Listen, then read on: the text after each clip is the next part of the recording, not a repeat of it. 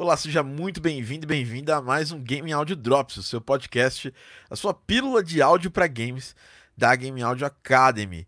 Hoje nós vamos falar de Unreal Engine, um pouco do áudio da Unreal Engine, conhecendo um pouco o Unreal Engine com o seu o seu evangelista brasileiro Paulo Souza. Então hoje no Game Audio Drops.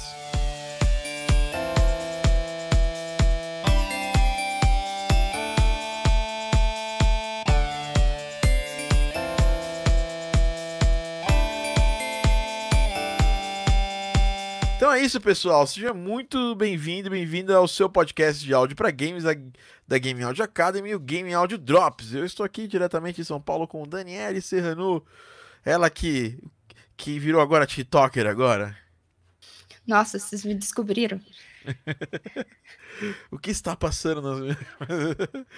Não, o pior é que eu fiz isso por causa do vídeo dos gatinhos. Eu nem sabia que era popular no TikTok. Que vídeo dos gatinhos? Ah, é que tem ah, sempre o vídeo dos gatinhos assim surtando, sabe? Ah, entendi. Daniela Serrano, estamos aqui. Estamos algumas semanas sem Game Audio Drops porque tá um corre absurdo aqui no estúdio, orçamento atrás de orçamento. Estamos contrato. aqui terminando contrato atrás de contrato, entrega atrás de entrega, vida complicada, essa é a vida de game dev, game, game audio também. E vamos chamar ele diretamente de Recife. Paulo Souza. Tudo bem, Paulão? E aí, tudo bom? Tudo bem, cara. Seja bem-vindo aí ao nosso Game Audio Drops. Eu tô vendo que você tá com o microfone, mas ó, o som não está vindo do microfone, está vindo do celular. Tá certo isso aí? Tá vindo do celular? Provavelmente. Tem um, tá um eco absurdo. Coisas de quem faz ao vivo. Vai acertando aí, Paulão. A gente já fala um pouco de você. É, outra coisa, Dani, como é que é a história aqui do podcast, né? Quem, ficar, quem assistir até o final, a gente vai trazer algumas coisas interessantes para vocês. É, nós vamos. Hoje talvez role sorteio, a Dani, Dani que, que decide aqui no final que rola. Brincadeira, desaparte. É, mas se, o que, que rola se as pessoas. Vamos tentar fazer uma meta de likes aqui para esse episódio? Uma meta de, de, de 30 likes. 30 likes a gente vai fazer uma coisa bem legal aí no final. A gente tem feito sorteios e coisas interessantes aí. É... Dani, outra coisa, né? O bom de que as pessoas podem escutar o Game Audio Drops na internet e tudo mais. É... A gente está no Spotify, a gente está nas redes, nos, nos, nos, serviços de streaming?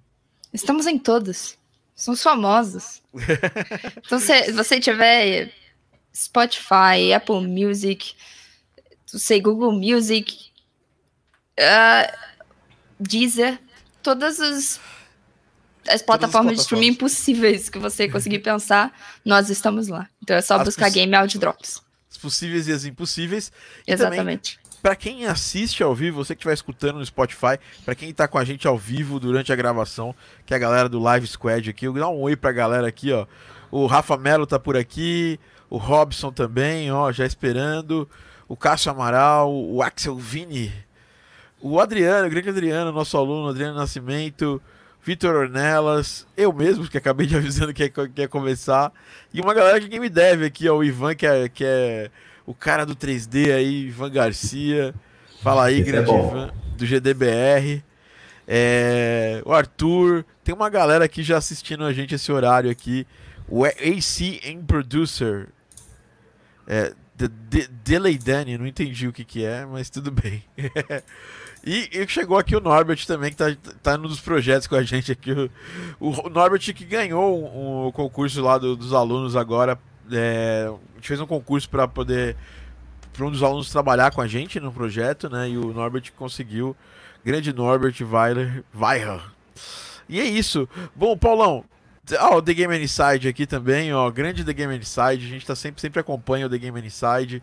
É, eles, eles são nossos parceiros aí de várias outras coisas. Paulão, fala um pouquinho pra gente aqui é, como é que você tá, como é, como, é, como é que estão as coisas aí, cara.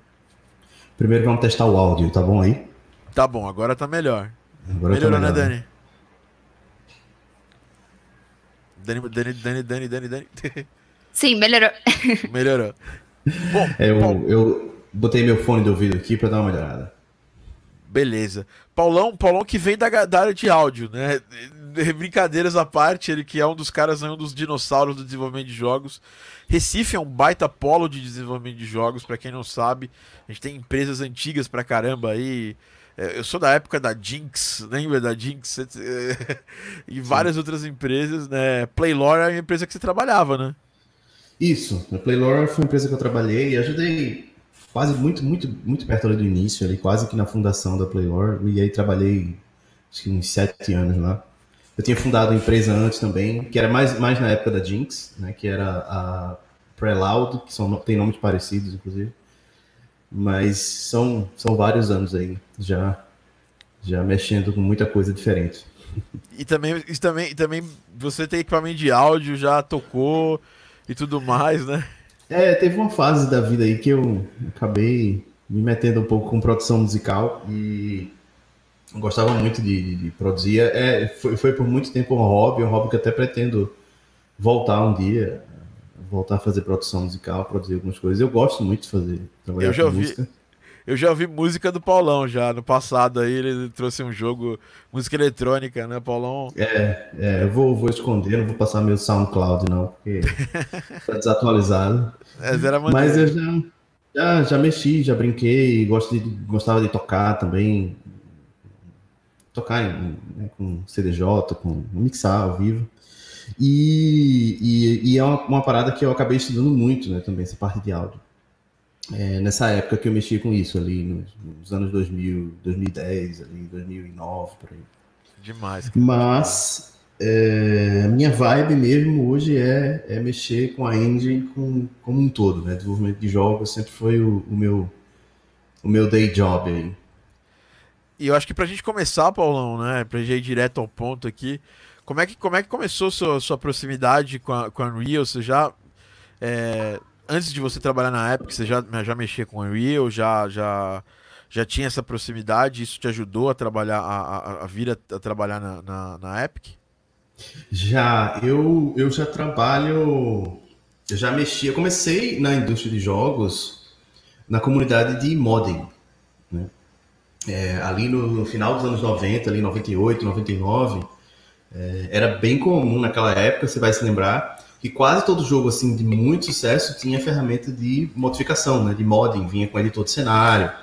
Então você tinha o Half-Life, que tinha o editor de cenário de Half-Life, você tinha o Quake, você tinha o Unreal Tournament, você podia editar cenários para jogar com seus amigos ou distribuir online. Então, mais ou menos nessa época aí eu comecei a, a brincar com esses editores, né? Desde a época da Unreal, do, Unreal da Unreal Engine 1, que era Unreal do Unreal, era a engine do Unreal Tournament, engine do Half-Life, tudo. Então eu brinquei com isso durante muito, muito tempo. E, e aí quando foi nos anos 2000 ali, no início dos anos 2000, eu resolvi resolvi abrir uma empresa, né, com alguns amigos meus, aqui em Recife. A gente abriu a Preloud e só que obviamente a gente não podia usar essas engines porque eram super caras, né, para você tem, você acha que você lembra né, que a Unreal Engine nessa época era um milhão de dólares, então quase que ninguém tinha acesso. E é aí a gente passou. Empresas, né? É, só as grandes empresas. A gente passou, e aí eu acabei saindo dessas engines e usei várias outras coisas. Na época a gente fez jogo, jogo em Flash, jogo em Directo. Tinha uma outra engine que era super barata na época, que chamava-se Torque, que chegou a competir um pouco com o Unreal durante algum tempo, não muito tempo, mas chegou a competir. E aí eu só fui mexer no Unreal 3 lá em meados de 2010, quando a Playlore estava trabalhando num jogo para a Sony, era um jogo chamado DC Universe Online, que usava Unreal Engine 3. E aí eu lembro que eu fiz algumas coisas de tech art naquele jogo, na Playlore, e, e eu mexi um pouco com Unreal Engine 3. Mas aí eu acabei, a minha a carreira começou botando muito a mão na massa e à medida que foi passando o tempo, eu fui cada vez mais saindo da de produção e indo para para áreas mais de gestão. Aí acabei virando produtor do jogo, diretor, depois virei executivo da, da Playlore, então me afastei muito da, da produção mesmo. Quando foi em 2014, é, é que eu, eu e um amigo, né, que também trabalhava comigo na Playlore, a gente resolveu lançar um jogo. Resolveu um jogo para iOS, e aí foi quando eu voltei a programar e voltei a colocar a mão na massa com essas engines Aí foi quando eu voltei a brincar com. Cheguei a brincar, a mexer com Unity, cheguei a brincar com, com, com Unreal na época, rapidamente.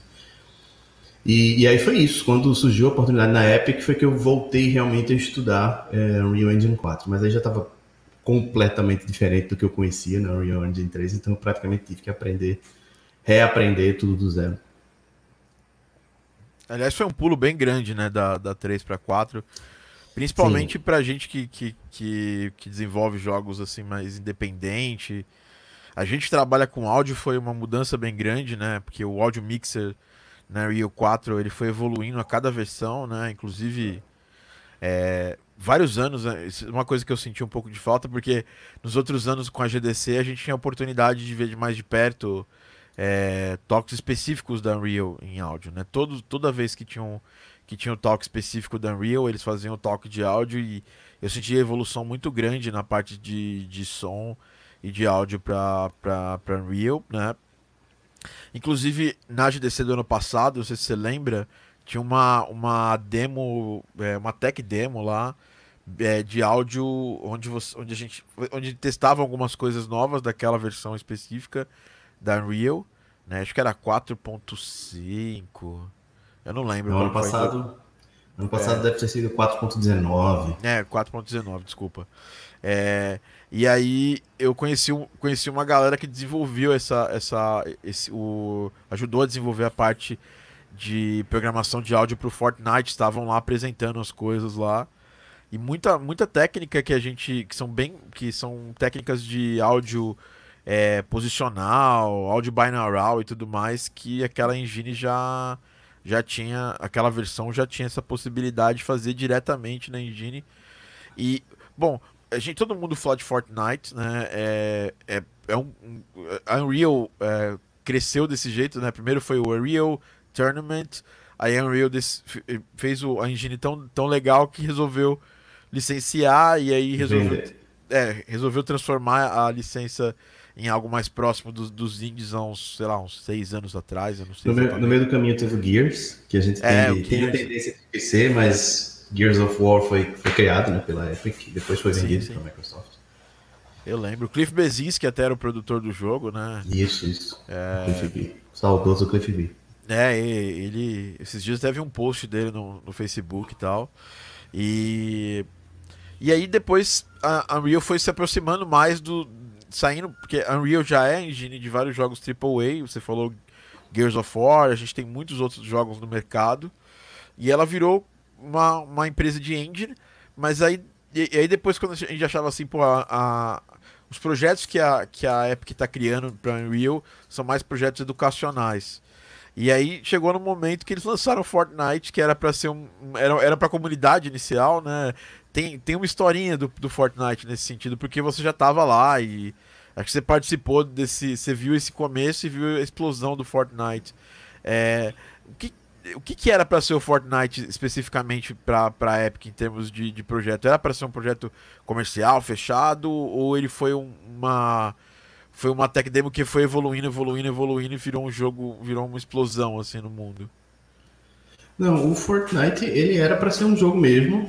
Uh, quando a Epic mudou, que terminou o Gears, é, eu, eu, até posso recomendar porque o, o, um link aqui, porque eu vou literalmente citar é, uma matéria, tem uma matéria acho que é da, da Polygon, que é uma série de entrevistas com algumas pessoas da Epic, do, inclusive com o Tim Sweeney, e ele conta né, que quando chegou no fim do desenvolvimento do Gears of War, é, começava a ficar muito claro que a indústria de jogos estava mudando. A gente teve a revolução em 2007 do, do, dos smartphones, né, que finalmente é, tornou, é, assim, voltou, né, trouxe de volta a possibilidade de self-publishing e de você finalmente começar a lançar jogos apenas online, né, jogos via mídia digital, em vez de ter que ter uma publisher para colocar seu jogo numa prateleira para conseguir vender. Tá?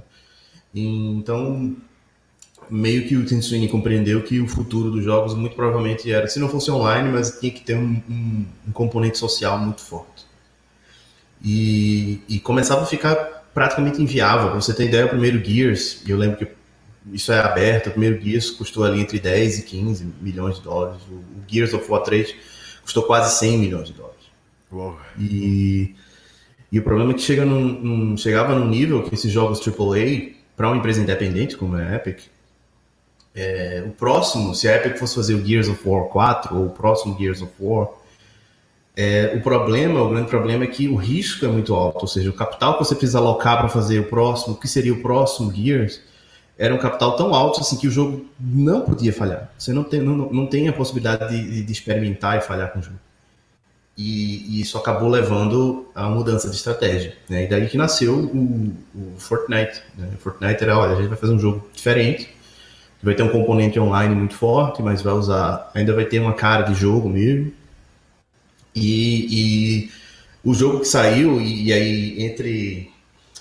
Como é que eu posso dizer? Entre problemas e, e demora no desenvolvimento, acho que Fortnite levou uns 5 anos para ficar pronto. É, a gente lançou alguns jogos, chegou a lançar alguns outros jogos como Infinity Blade. É, nesse intervalo, lançou em 2016 a gente lançou o Paragon, que era aquele MOBA que a gente lançou, foi o primeiro jogo que a gente lançou com o Unreal Engine 4. E o Fortnite saiu em 2017 e a ideia era aquele jogo mesmo. Eu não sei se você jogou, mas quando o Fortnite saiu, ele tinha um modo chamado Save the World. E o modo Save the World é uma mistura ali entre single player e multiplayer. Né? Você ainda joga, você ainda pode jogar com seus amigos, mas a ideia é você construir um forte ali, proteger do ataque dos zumbis. Bom, quando veio a questão dos Battle Royales, a Epic é, decidiu é, aproveitar né, aquela oportunidade e fez o modo Battle Royale do Fortnite. Né? É, primeiramente de graça, que era para trazer usuário mesmo, para a plataforma, para o jogo. E aí a coisa realmente se tornou o que se tornou hoje, né? Cresceu dessa forma assim como é hoje. Eu não sei, não sei mais, eu não sei nem qual é a métrica que se usa para isso, mas provavelmente deve ter sido, sei lá, o jogo, maior jogo do mundo durante algum tempo. E hoje deve estar aí entre, entre um dos maiores. É, saiu essa semana uma matéria, acho que foi na Business Insider, é, falando que o Fortnite ele catapultou o valor da, da Epic para 17 bilhões de dólares, a valuation dela, né? Não quer dizer que ela valha só isso ou que valha tudo isso, né? Mas é, catapultou demais o, o, o, valuation da, da Epic e tinha um concorrente forte na época que era o PUBG, mas a Epic mostrou mais bala na agulha, né? É, em termos de porque o, o PUBG tinha muito, muito bug. Eu lembro que eu joguei muito. A gente conheceu até o desenvolvedor. Você tava junto quando a gente conheceu ele. Foi numa, foi numa BGS aí. E, e ele, ele, ele tinha já vendido né, pra Tencent. A Tencent que comprou, na, na verdade, é o PUBG. E, e eles estavam sem, sem, é, sem organização suficiente para fazer isso. E a Epic tem, tem todo um. tem vários times e várias, várias áreas, né? Acho que. É, é uma coisa. Pra Desculpa. Não, não, não, é isso aí. Pra, poder, acho que para poder lidar com, com, com um monstro desse tamanho, né? É uma coisa que eu costumo falar para o pessoal, assim, quando o pessoal. É, a primeira pergunta que o pessoal faz, assim, tipo, isso vale para qualquer área, tá? Não é só para para desenvolvimento de jogos, ou, mas vale, por exemplo, até para a gente, para o contexto do que a gente está falando aqui, que é game áudio, que é, que é o contexto do, do, do, do teu canal. É, a grande diferença que você vai ter entre você usar alguma coisa que a Epic faz e outros fornecedores é que a gente faz jogo há 30 anos já. Então as pessoas que você tem lá desenvolvendo ferramentas, desenvolvendo funcionalidades, seja o engine, seja essas coisas novas agora como online service ou Quixel ou anti-cheat, todos esses serviços que têm sido agregados recentemente aí nos últimos anos, é, de toda forma, a Epic é uma empresa que tem muita experiência com muita gente que fez jogo e que faz jogo há muito tempo. E para quem, quem precisa desse serviço, desses serviços, dessas ferramentas, é, é muito mais fácil de eles se identificarem, porque a, a, a probabilidade de, durante o desenvolvimento dos jogos que a Epic faz, durante os problemas que ocorrem no Fortnite, Obviamente são escalas muito maiores do que um desenvolvedor indie, por exemplo, mas é muito mais provável do que os problemas que ele vai encontrar na produção do Fortnite ser muito parecidos com o problema que você vai encontrar na produção do teu game ou, ou o cara desenvolvedor indie aqui do Brasil vai encontrar tentando lançar o game dele para celular, por exemplo. Então, os esforços eles são direcionados na mesma direção, saca? Então, se tem um bug no engine que impede você de lançar teu jogo no Android, muito provavelmente esse mesmo bug vai, vai acontecer lá na Carolina do Norte, na, na, na, porque, é, no, inclusive, uma coisa que é bom lembrar, assim, não tem, não existe uma versão Pro da Unreal, que é, ou uma versão especial que a Unreal, que a Epic usa para o Fortnite, não. É, a Unreal do Fortnite é essa mesmo que vocês baixam aí, que vocês usam. Então, é, essa experiência, de certa forma, é, adiciona muito. E, e, e, por mais que não exista software sem, sem problema, todo software tem problema, mas pelo menos o foco, o direcionamento, o caminho, a direção para onde o software vai é muito mais próxima é, de quem faz game, saca? Os problemas que vão ser resolvidos são muito mais práticos, muito mais do dia a dia de quem desenvolve, de quem desenvolve jogo. É. Bom, agora vamos falar um pouquinho da parte de áudio, né? Já, já deu esse, já contou essa história, já contou sua história nos jogos aí, né? Lá desde o primórdio, né? É, dos primórdios aí do, do, da indústria brasileira, né? Acho que quando você começou, tudo realmente era bem mato. Hoje, isso tudo era mato quando eu comecei, né? E... É, eu costumo dizer que não, eu, eu não sou dinossauro, não. Tem caras que são mais velhos que eu. É tipo o Renato de Giovanni, talvez. É, é o, o, Bruno Campanholo, eu falo sempre. Ele não gosta, mas eu falo sempre que, olha, aqui é dinossauro. o Christian, lá do, do, Rio Grande do Sul, Licalca. Sim, os caras sim. aí são mais velhos. Eu sou de, de Unreal 3 pra cá. É. E, bom, eu senti, eu, eu, bom, trabalho com áudio há bastante tempo, né, sabe disso já, uhum. desde 2008, e a gente, eu, eu, eu passei em várias, né, é, engines como profissional de áudio, tive várias é, é, vivências em vários tipos de engine diferentes, né, então, a gente veio desde a do XNA, que foi, que foi o precursor de várias das coisas que a gente faz hoje, até ter, sei lá, teve Construct, Game Maker, uh, Unity, e a gente teve uma experiência contigo recentemente, aí, uns dois anos atrás, experiência que perdura até hoje, porque na verdade a gente lançou esse ano aí um jogo, um jogo em Unreal, né, que foi o Waterbox, onde a gente teve que refazer praticamente um jogo da Unity para Unreal. Essa história e... é maravilhosa. É, essa história é linda.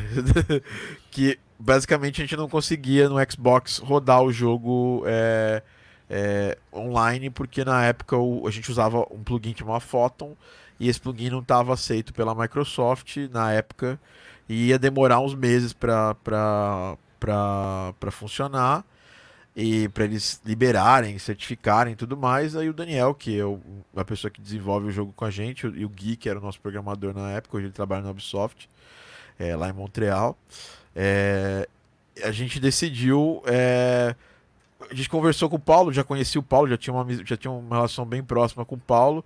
E o Paulo, sondando o Paulo, ele falou: Cara, isso aqui é simples. Aí o Gui, em dois dias, ele fez, um, ele fez o jogo funcionar, ele fez um, um protótipo do jogo funcionar online, Foi. dentro do Xbox. Aí a gente pensou assim: opa, pera, pera aí, talvez seja uma boa ideia a gente refazer esse jogo na Unreal, que vai gastar menos tempo do que ficar esperando, né? E aí a gente praticamente em um mês e meio. É que o Gui é um cara fora da curva. A gente redesenvolveu é. o The Box no, na, em Unreal. O jogo ficou bem, bem bonito, inclusive. É, e, e a gente lançou para Xbox e agora, esse ano, a gente lançou para Nintendo Switch. É, uma coisa que eu percebi já naquela versão, que não era nem a última versão da, da, da Unreal 4, né? Foi que é, a gente tinha uma facilidade bem grande para fazer a migração do áudio. Na Unity, é, primeiro, a gente trabalhou é, nesse jogo, a gente não usava ainda as middlewares, a gente fazia a implementação direto na Unity. E é, a gente teve que desenvolver um Audio Manager. Na Unreal, a gente não precisou fazer isso. Porque era muito simples essa, essa mentalidade nossa de áudio, como de eventos de áudio, é, via blueprints na Unreal, isso é praticamente você pode transpor isso aí. Obviamente que precisa do, do programador, precisa de alguém que, que conhece a, a, a engine, mas fica muito simples pensar desse jeito e a gente praticamente demorou. Foi feito em dias isso aí, tá, Paulo? Só para te falar. A gente pensou em toda a lógica. E a lógica do Otherbox ela não é tão, tão, tão simplista assim, porque a gente tem. É, a gente tem níveis de, de tensão de música durante o jogo, né? E, ela, e eles, e, e vai e volta, né? Porque a, é é a quantidade de caixas que, é, que foram descobertas por você como inimigas na tela determinam qual vai ser o nível de tensão da música que vai tocar. A gente faz sorteio randômico das músicas nas, nas ah, telas ah, e tudo massa. mais. É, toca só uma vez a música que tem voz, a, a, depois, depois toda vez que eu volto para a tela inicial de lobby só toca a música instrumental. A gente fez uma série de coisas que eu não senti grande limitação. Então, é, o que é o que é? Você que é um cara que, que conhece muito Unreal, já deu N palestras. O que você acha que, que esse sistema né, de blueprint para desenvolver os jogos e tudo mais, e mesmo para gente de áudio, facilita? Além disso, eu queria que você falasse um pouco, porque a partir do Unreal 4 a gente teve um, um, um audio mixer, né?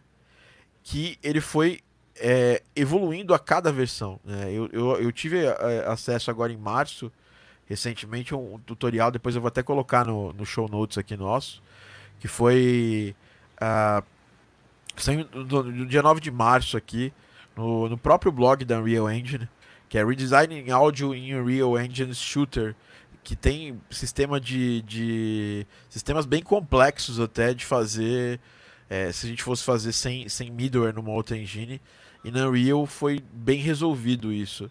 É, eu sei que, por exemplo, o Fortnite ele foi desenvolvido todo o áudio dele, que tem bastante coisa dinâmica no áudio do Fortnite, foi desenvolvido completamente na Unreal, certo? É, uhum. Sem nenhum plugin externo, sem nada.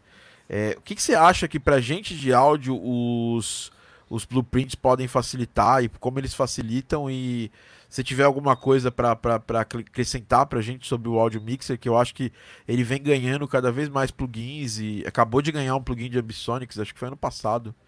É... Foi agora, é, acho que foi ano passado, mas é, agora é, foi ano passado. Foi em dezembro. É, e o Ambisonics, para quem não sabe, é, uma, é, um, é, um, é um tipo de, de áudio surround muito utilizado para simular ambientes reais em, em realidade virtual, né?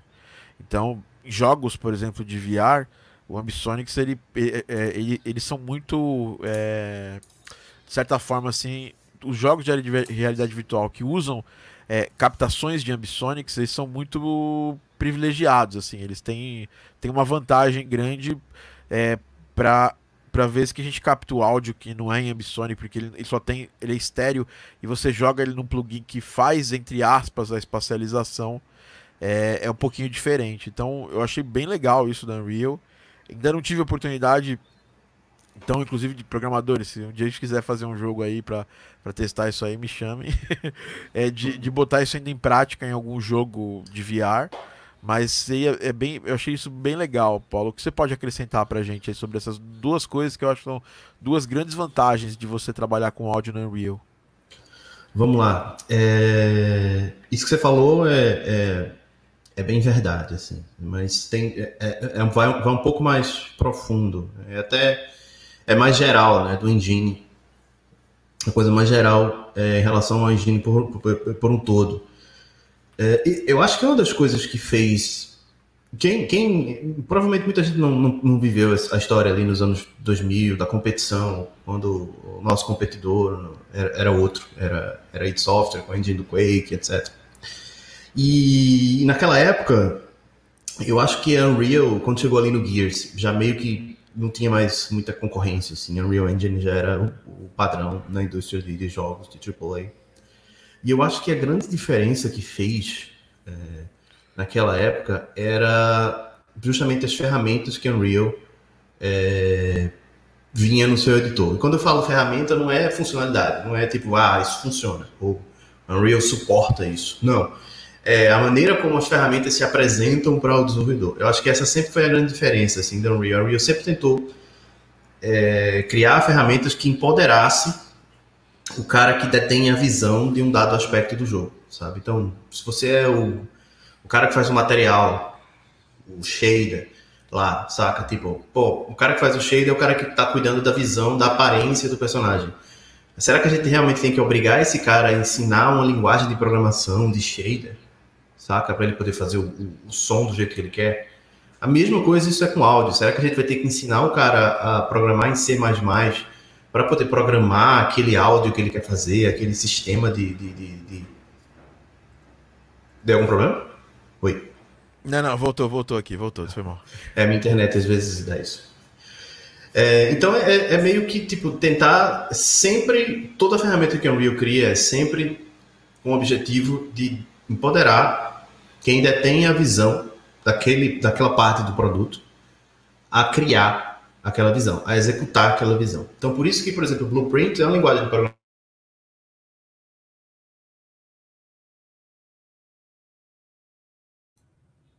Aqui para mim caiu, Paulo. é, aqui para mim também. É. Paulo, voltou, voltou, voltou. Você estava começando a falar do, do Blueprint. Você falou, Blueprint para mim é uma ferramenta de programação, caiu. tá.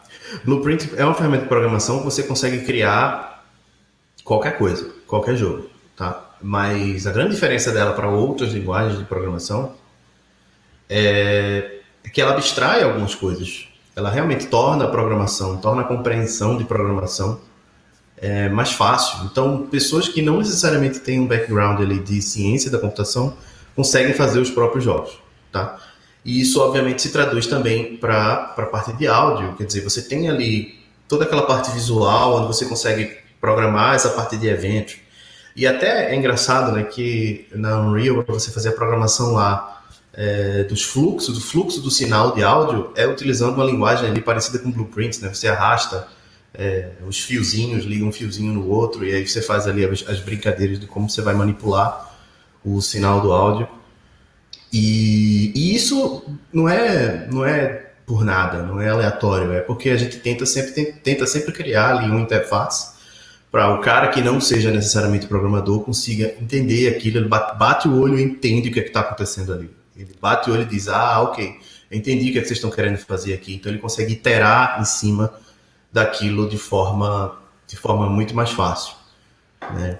E, e, aí, falando do contexto de áudio, no geral, é, o que tem acontecido, a gente durante muito tempo usou bibliotecas de terceiros e, e como o Unreal é uma engine de código aberto, o Unreal não é open source, quer dizer, o código da Unreal é aberto, qualquer um pode ver o código fonte, mas você não pode, obviamente, fazer um fork da Unreal e criar a sua Unreal, tá?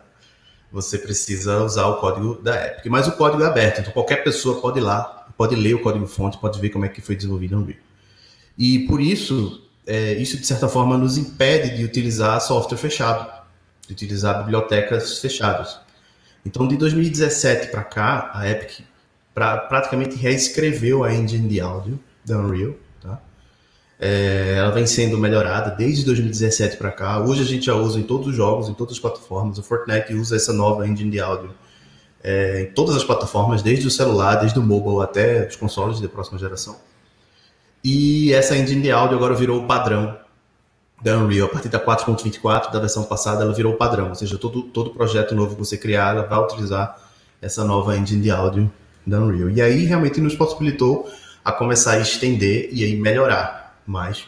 Tanto a parte de funcionalidade, algumas coisas que você falou aí, como Ambisonics e outras coisas, quanto nessa parte de interface né? Por exemplo, o suporte a submixes, é, que Unreal já tinha suporte a submixes, mas era relativamente confuso. E aí a gente volta para aquela coisa da interface de tipo apresentar o engine de uma forma que seja ligável para quem trabalha com isso. Né? As mudanças que tiveram de lógica, elas tendem a, a levar a Unreal, essa parte de submixes e mixes da Unreal, a aparecer muito mais com DAW, né? com, com aquilo que é o que vocês usam, que é o que quem trabalha com áudio usa, que é um, um Logic, um, um, um Ableton, alguma coisa do tipo para que aquilo pareça mais com, o ambiente que o cara utiliza para fazer, para criar, e, e, pra, e, essa tradução não seja muito diferente, para que ele consiga traduzir dois conceitos que são distintos, mas ele consiga traduzir de uma forma mais tranquila. Isso é em várias outras partes da Unreal, por exemplo, vou dar um exemplo, a ferramenta do Sequencer lá, que é a ferramenta de você fazer cinemática. Quando você olha para o Sequencer, ele parece muito com o Adobe Premiere.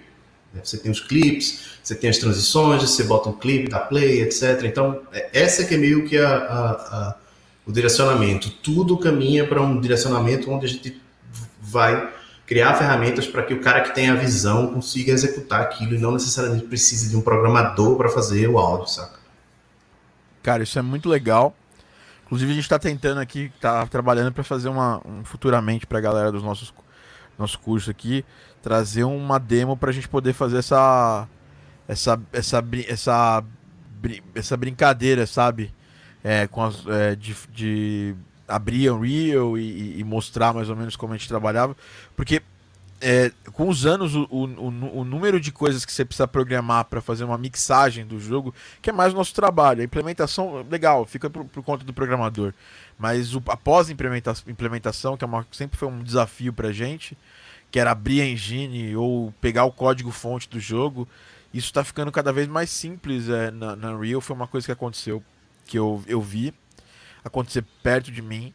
Uma outra coisa para a gente trabalhar com jogo em VR, é, pelo que eu entendi, todas as técnicas de, de espacialização mais é, comuns, né, que é a atenuação de som, que é basicamente criar aquele, aqueles, aqueles, aquelas barreiras sonoras, né, que são umas engines um pouco mais robustas de, de espacialização do que as comuns que, que tinham que vinham nas, nas engines em 3D antigamente.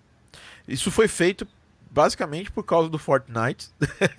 e, e agora dá para usar isso, porque era uma coisa que, que a gente ficava meio que é, refém de ter que usar sempre um middleware externo para poder fazer isso é, numa engine. Hoje na Unity, o Spatializer da Unity ele não tem essa, esse grau de especialização de quando a gente fala de atenuação. É, basicamente é o que? É, são coisas que quando a gente está jogando um jogo em VR fazem muita diferença, né? Por exemplo, imagina que o Paulo está do outro lado da parede e tem uma portinha aberta, eu estou chamando ele.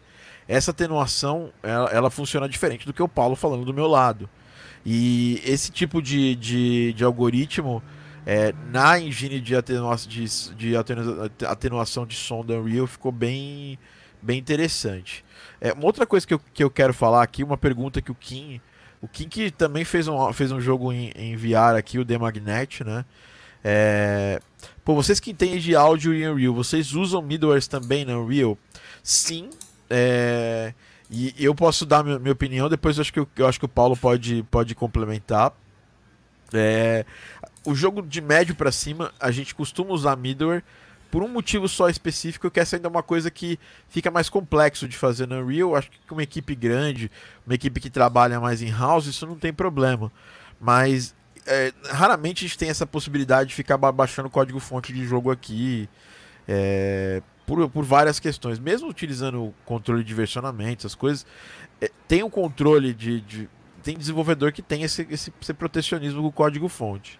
E com a, a, a, os middlewares, eu consigo fazer toda a mixagem do, do jogo apontando direto para o executável dele, né? Então isso facilita bastante a vida do. a vida, principalmente a vida de, de querer passar ou não executável e tudo mais. Na Unreal, apesar de ter ficado bem mais fácil fazer a implementação, é, fazer essa mixagem, olhando mesmo, porque hoje eles têm um audio mixer e um audio mixer é um audio mixer. Imagina o mixer do seu, do seu DAW, é, é basicamente isso. Não tem muito que tirar. Né? Então, uh, por isso que a gente acaba, acaba usando mais o middleware hoje em dia. Antigamente, alguns projetos a gente usava o middleware por causa do Spatializer, né?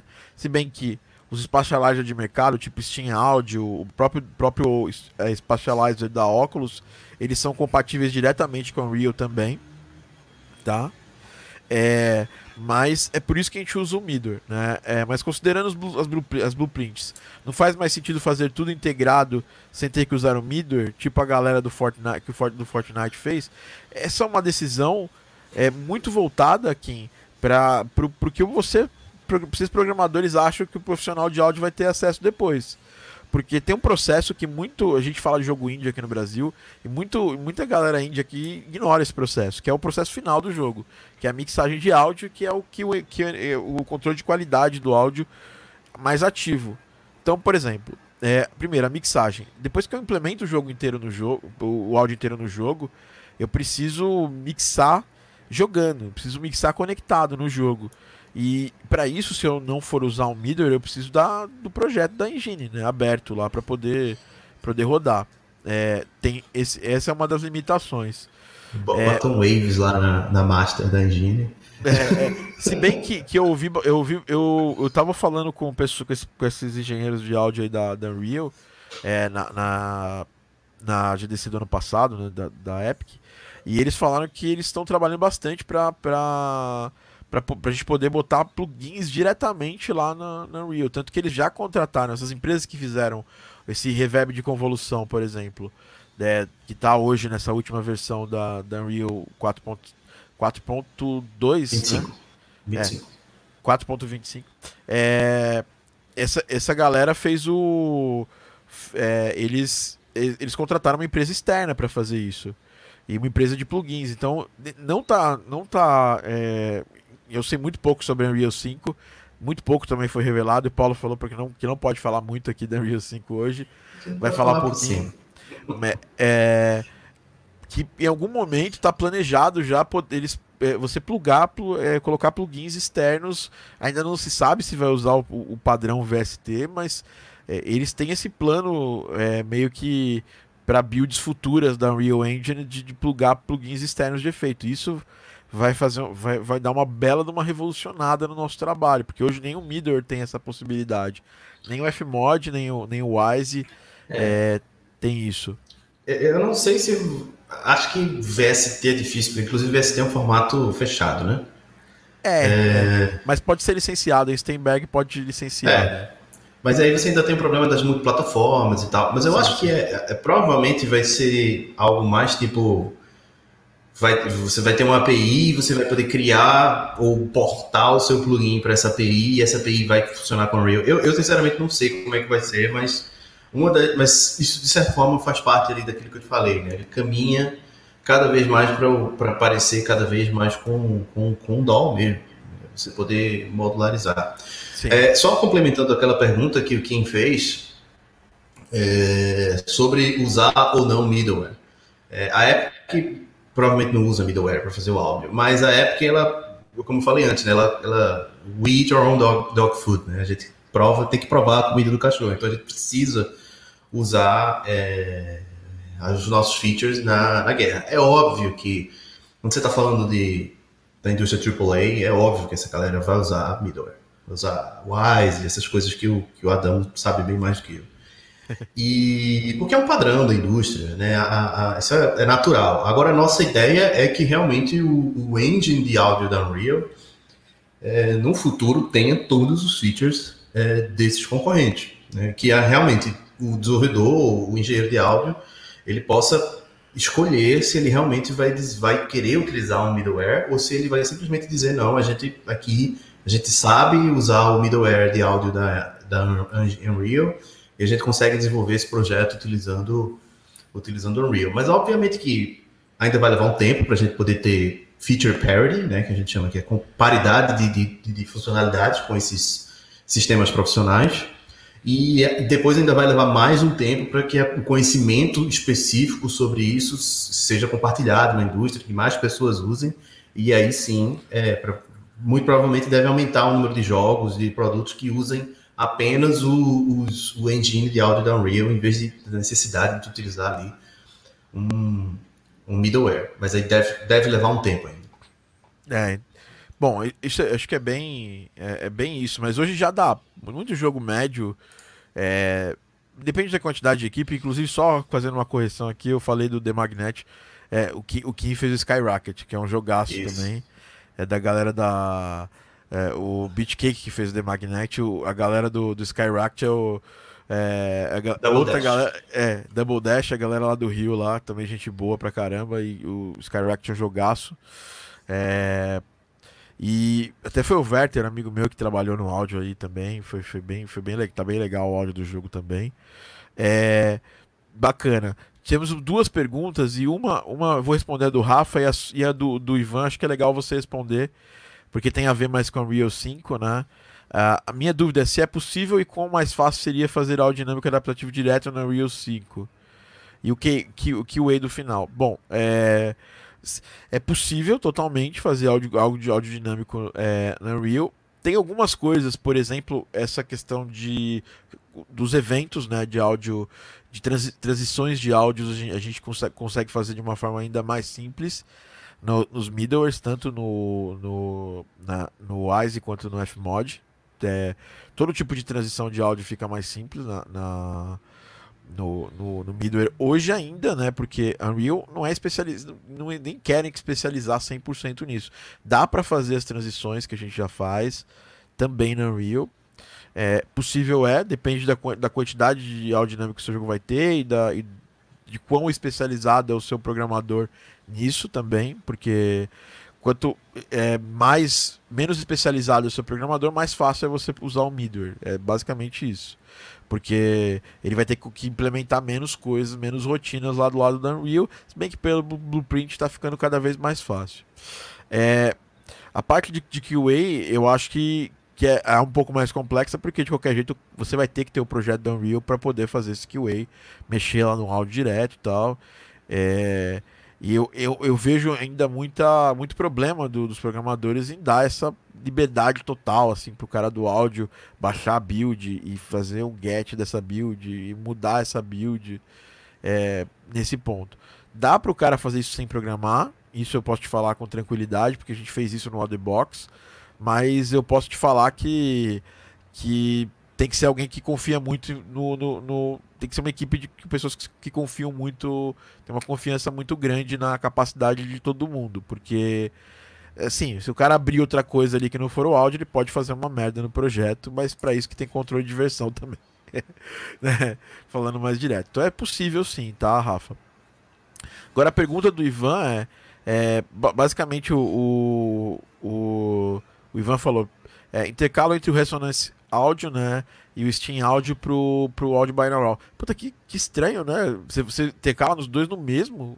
É bem, é bem curioso e, e eu não, vejo assim. Nunca trabalhei com, com os dois ao mesmo tempo. Só trabalho com um ou com outro. Bem, bem, bem curioso isso, Ivan. É, para fazer o áudio binaural, o áudio espacialização mais, mais sofisticada, né? Porque o, o Spatializer do, da, das engines faz isso. É, o Ray Tracing é aquela questão. É, hoje hoje essa, essa atenuação realista já tem na Unreal, tá? É, é só o Ray Tracing que não tem ainda e não tem praticamente é, nem, nem, nenhum Spatializer de, de engine hoje. É, como está a previsão de usar aquele áudio Ray Trace que anunciaram no Unreal 5, né? É, eu, vi esse, eu vi esse vídeo e basicamente o Ray Tracing é quebrar em vários pedacinhos, várias zonas de áudio, né? O, a, a engine é. é ah, melhor. É, eu só escolho o melhor. Ah, não, sim, então. É, porque aí tem outros, né, também. Spatializers, é, é enfim. Você está sabendo alguma coisa sobre essa questão do áudio de, do, do Ray Tracing? Eu vi no vídeo de apresentação lá da Unreal 5. É, uhum. achei maneiro pra caramba. Né? Foi, foi, até, foi até naquela apresentação do, do, do, PS, do PS5 lá que eles mostraram alguma coisa nesse sentido também. Foi uma apresentação exclusiva, né? No, no Game Summer. É. Do, do George, George Geiger. E a gente fez uma apresentação específica né, da, da Unreal Engine 5 e, e basicamente que assim aquele, aquele, aquele protótipo, aquele demo ali, ele vem ele estava demonstrando ali algumas funcionalidades que a gente anunciou na 4.25, como o, o Convolution Reverb, né, o reverb de convolução, onde você, inclusive até passou, teve um tweet na, na de um dos nossos evangelistas que é, meio que viralizou na internet, acho que semana passada, onde ele, ele gravou um, um impulso, né, de um, de um de um corredor lá perto da casa dele, implementou no Unreal e aí depois ele mostrou a diferença, né, do efeito do, do, do som é, do no ambiente usando aquele impulso de um ambiente similar. Né?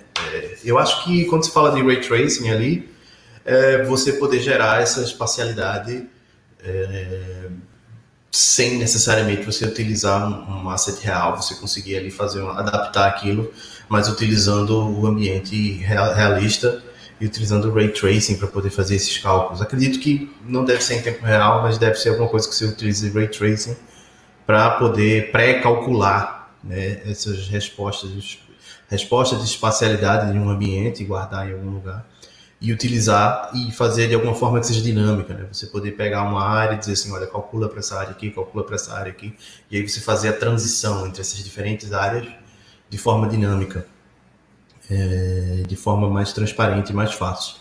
É, acho que deve caminhar mais ou menos nessa, nessa direção. E nesse, nesse não é nem porque eu não quero falar, porque eu não sei mesmo. E eu preciso, eu preciso ler mais para poder saber, porque eu já tinha já li algumas coisas assim, ah, ray tracing, áudio. Ah, tá bom, ok. É o, o, máximo de profundidade que eu cheguei, mas acredito que é algo por aí, é, do ponto de vista de ferramenta mesmo. Você ter ferramentas para você gerar e de alguma forma gravar aquilo ali, quer dizer, guardar aquela resposta de, de, de ambiência é, para poder ser reusada e ser readaptada por diferentes setores do, do cenário que você está navegando. Bem, é bom. Eu, eu não tô sabendo nada, nada mais do que foi falado lá, é, é, o, o Ivan. Eu, eu só não, uma outra coisa que. Exemplo, plugin pago no Fmod, cara, eu, eu nunca usei o Resonance, eu sempre usei Steam Audio, nós estamos usando agora no, no, jogo que a gente está fazendo lá, o Gravitacional Steam Audio, nos outros jogos a gente usou também o Steam Audio. Mas não, não, sabia que ele era um plugin pago no, pra, Fmod, assim, não, não, sabia exatamente. Pensei que eles eram plugins, é, é que ele era um plugin grátis para usar tudo mais. É, enfim, é bom, curioso isso. Eu tava, tava até dando uma olhadinha enquanto você perguntou aqui, eu não achei nada assim também específico falando que ele é um plugin pago. Mas se for, é bem, bem ruim isso aí, tá? Porque às vezes a gente pega para um jogo indie aqui com um budget a menos de 500k de dólares, a gente usa o Steam Audio grátis e não tem grandes problemas. É, uma coisa que. Isso aí puxa uma coisa que é bem interessante, Thiago, que é. que acho que volta naquilo que. Ah, volta naquilo que a gente estava falando, que de certa forma o objetivo final de todo feature na Unreal é ser. É, é entregar ali um feature que seja completo para você lançar seu game, saca? Exato. É, pode ser que no momento atual agora não esteja completo, não tenha tudo, mas é uma questão de tempo. Mas a ideia é que, por exemplo, você tem um sistema de animação que seja o sistema de animação que você vai usar para lançar seu game.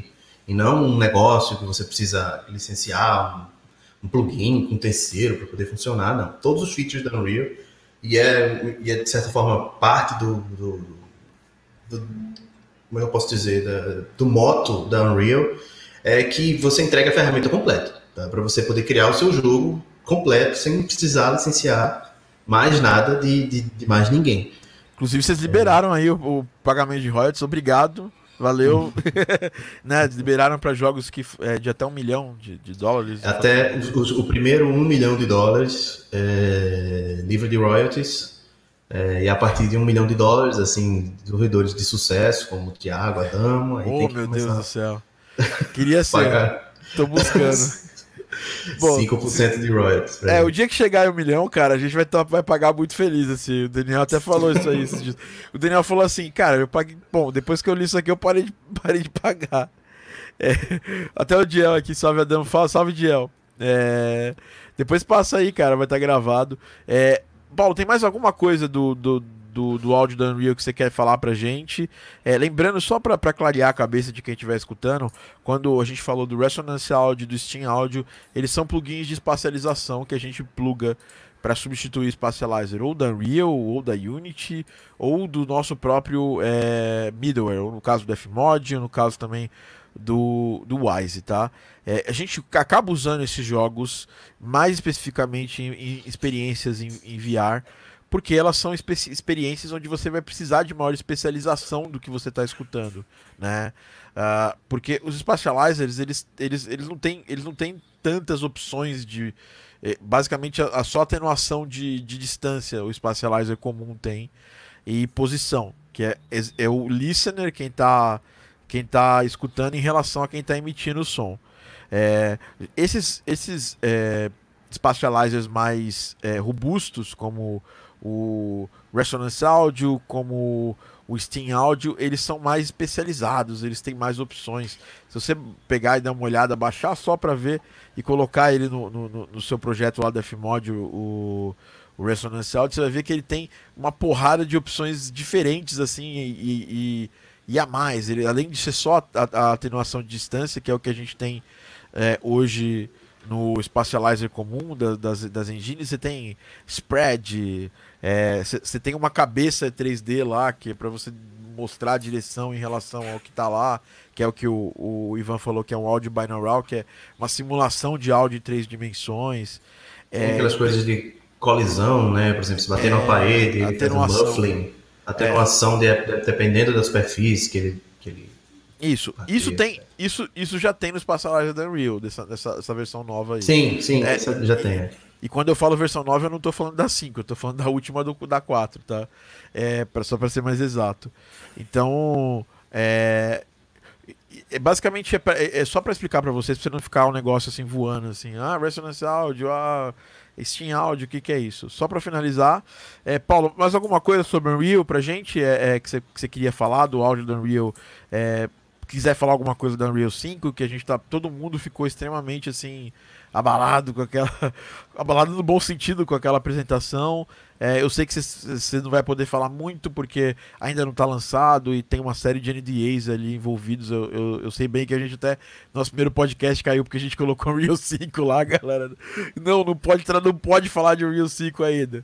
É, tem mais alguma coisa pra gente, pra gente finalizar aqui nosso podcast? Tá acabando. Você já falou da maioria das coisas, mas eu, eu queria falar, só reforçar um pouquinho dessas coisas da 4.25, né? Que é esse, esse, adicionar esse feature de convolution reverb, que é tipo que é um negócio que eu já imaginava que Engine já tinha muito tempo. Porque a gente usa isso, tipo, quando eu mexia com Logic, tipo, isso é um negócio que já vinha no Logic. Eu escolhia lá, eu gravava os impulsos e, e, e tá tudo certo.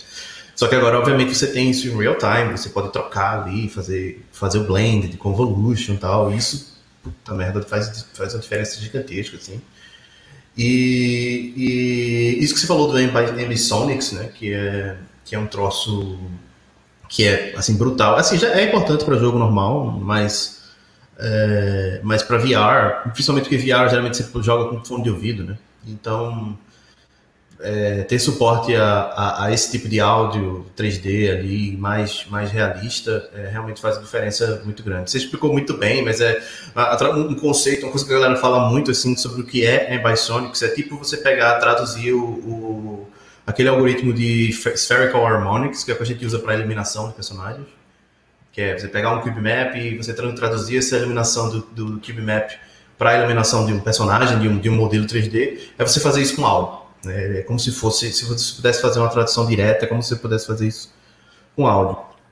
E é aquelas outras coisas que, que a gente tinha falado, né? Que é querer direcionar o engine para parecer cada vez mais com, com DAW mesmo, que é, é suporte a submixes, algumas coisas que vão mudar ali de interface para que de interface de como funciona para literalmente parecer mais assim, você tem um submix, você conseguir botar uns efeitos ali de submix, isso afetar só a voz, afetar só o FX, afetar só é, um, um, aspecto do jogo. E outra coisa que é super comum também, aqui que eu estou vendo aqui na lista, é você poder ter compressão em master, sidechain compression, que é, é aquilo que a gente usa muito para é o mais comum, é você tem uma música de fundo e o cara fala, e aí você dinamicamente você usa um compressor para poder baixar ali o, o, a música ou os efeitos para poder para poder a voz se sobressair. Ou a gente usa muito em música eletrônica para poder tirar o baixo na hora que vai entrar o kick, mas aí é outra. é outro papo. É quando a, gente falar, a gente já falou de aerodinâmica aqui nos outros podcasts e a gente pode falar de mais, vai falar nos, nos futuros, mas isso que você está falando é bem interessante, né? Porque é, o, o Ambisonics vai, eu acho que é, é uma das coisas para a próxima geração, que é a gente pegar experiências de jogos que não são em VR e trazer, trazer realmente o Ambisonics para o jogador de PC, para o jogador de, de console, através do fone. Não tem muito jeito de fazer isso aí, a menos que você tenha um sistema estéreo muito bom. É, Uh, e, e, eu acho que isso vai ser, um, vai ser um problema, vai ser um desafio, né? Porque é, é o grande desafio. É a mesma coisa do surround, nem todo jogo tem surround 5.1, 7.1, exatamente porque, imagina, o, o, investimento de você fazer isso no jogo indie é alto, né? É, você, você levar isso para um estúdio que tem essa possibilidade e tudo mais, não é barato. E o ganho disso final, para a grande maioria não usa, entendeu? Então, fica meio assim, ó, quando tem grandes investimentos, igual por exemplo, ah, você pega lá a galera da, da Epic mesmo. Provavelmente o, o Fortnite é um jogo que tem as que tem é, suporte a 5.1, a 7.1, porque, porra, a Epic, sim. a Epic tem muita grana para fazer isso. Mas, por exemplo, você pega uma empresa pequena, tipo a Toast Games, a gente para fazer isso vai ser um custo grande pra caramba, porque a gente vai ter que lidar com versões diferentes é, disso aí. E isso vai, isso vai gerar um problema muito grande para a gente em termos de custo mesmo, de tempo de desenvolvimento, é, para fazer esse, esse, esse porte, visto que o ganho em relação a isso é baixo, porque a grande maioria dos nossos players não usam isso. Então fica essa, esse, esse problema, essa, essa, essa, essa divisão. Dani, tem alguma pergunta para o Paulo? Olha, é difícil, porque vocês já falaram de tanta coisa aqui. mas uma coisa que eu queria. Não sei se você pode falar, Paulo, mas uma coisa que tanto eu quanto o Thomas a gente ficou muito impressionado aqui em casa foi que parece que o áudio no Real 5 vai, vai ficar um pouco mais fluido, né? Vai dar uma mudada e tal. Você acha que isso pode ser uma grande mudança que vai impactar para que mais audio designers pode, possam fazer essa implementação ou se sintam mais confortáveis para fazer essa implementação? Sim, o caminho é esse. E é, e é um caminho um caminho longo. É, é, deve levar algum tempo, mas o objetivo é, é com certeza é com certeza esse. É, é que a, a, essa engine de áudio da Unreal que hoje está na 4, mas que continua na 5, é, ela chegue num nível onde ela seja literalmente algo que vai competir. A gente não vai licenciar para outros engines, eu acho que não, acho que provavelmente não, mas seja algo, uma ferramenta que vai competir com todos esses middlewares de, de áudio uhum. que já existem. É, e, e, e, e, pelo que eu conheço da época, pelo que a gente pode ver de todas as outras ferramentas que tem na época, a ideia é que sim, é que um, um, um, programador, quando eu falo um programador, um engenheiro de áudio, alguém que trabalha com o, cara que faz o áudio, ou seja, o cara que detém a visão do áudio ou da música do jogo, é, seja capaz de traduzir os conceitos muito facilmente, seja capaz de traduzir os conceitos do Ableton, do Logic, do Pro Tools para dentro do engine muito facilmente. Assim, você, é, a ideia é que em algum momento você tenha ali uma interface que o cara olhe para aquilo e entenda, ah, peraí, isso é uma parada que já é normal de aula. Então eu consigo, eu consigo traduzir ali meu conhecimento muito fácil. Então eu mesmo preciso, eu posso fazer aquilo, eu mesmo posso implementar e, e aí com essa liberdade você vai ver coisas assim mais mais é, criativas. Né? Você vai literalmente uhum. você, você empodera o cara a ter mais liberdade criativa para poder criar isso. Isso é, isso é, isso é, na realidade não é só na, na Real Engine 5, mas assim, isso é uma coisa que, que é é, é natural da Unreal Engine. Claro que quando a gente tem essas, essas oportunidades de fazer essa, essa diferenciação né, de gerações, obviamente que você consegue ali, pelo, pelo fato do intervalo de gerações e também do intervalo da diferença ali de capacidade de, de computação né, das plataformas, é, é, é, assim, é provável que você tenha alguns saltos em direções, assim, do ponto de vista de tecnologia, alguns saltos é, maiores, né? É, então você deve, deve ter alguns features que vão ser diferentes na, na Unreal Engine 5 que, que, que vão ser mais avançados, um pouco mais avançados do que a 4.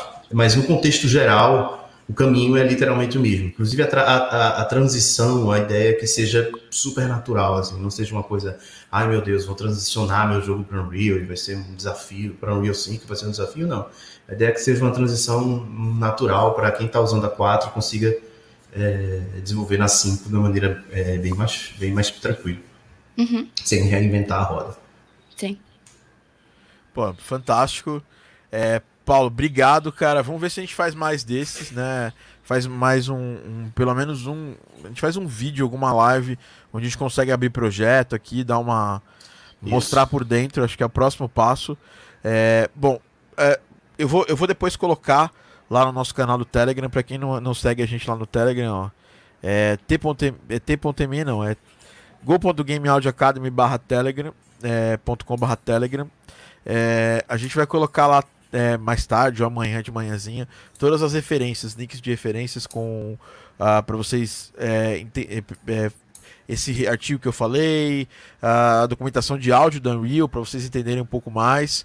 E o Paulo é o evangelista da Unreal no Brasil, então ele, a gente vai trazer ele mais vezes aqui. Eles foram os apoiadores do nosso evento ano passado, a gente fez, teve, fez aquele evento muito graças a Unreal, ajudou demais a gente.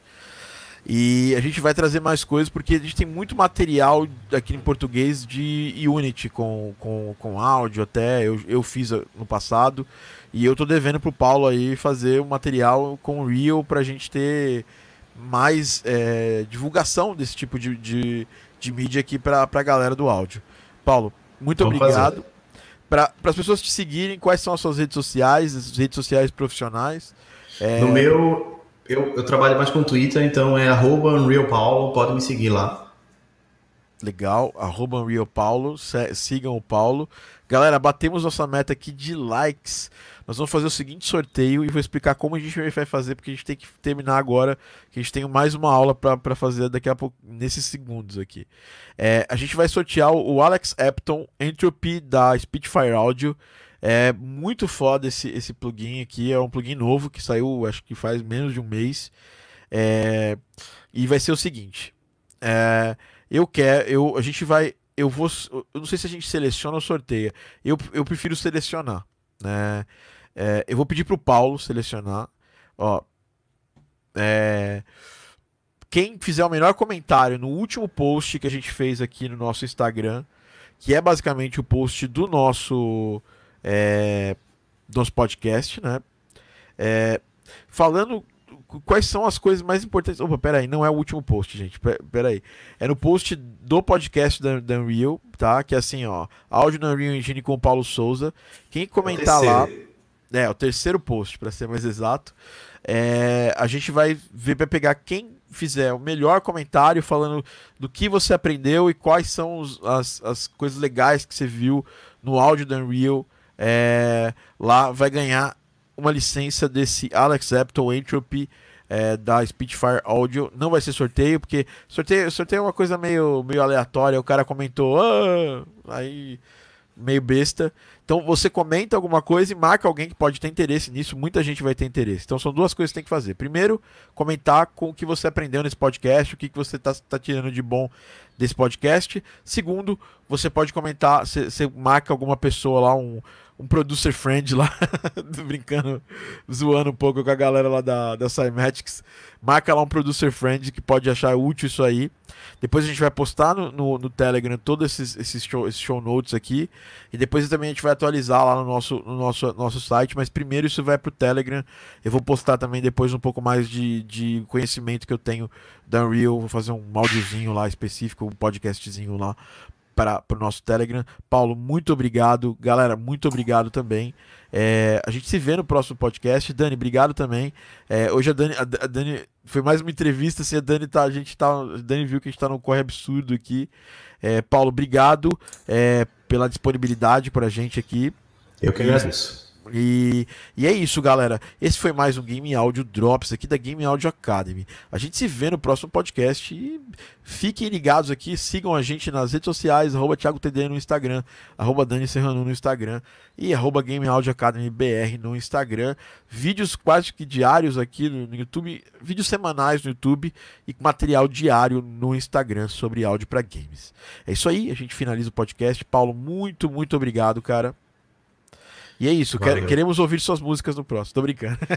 Vamos ver. Vamos eu, já, eu, já, eu, eu, quero fazer umas músicas, umas coisas procedurais na Unreal, mas eu, eu tô devendo, tô devendo. Eu, eu preciso fazer alguma coisa. Beleza? Não vai ser sorteio, então vai ser lá, vai ser, a gente vai selecionar quem, quem fez o melhor comentário.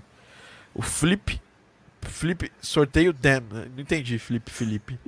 É, é isso aí, galera. Obrigado. É, Apesar de eu trabalhar com áudio para vídeo, gosto de acompanhar vocês, aprendo cada vez mais. Muito obrigado, galera. Muito obrigado, galera do Live, do Live Squad que esteve aqui com a gente. Valeu, Paulão. Valeu, galera. Um abraço.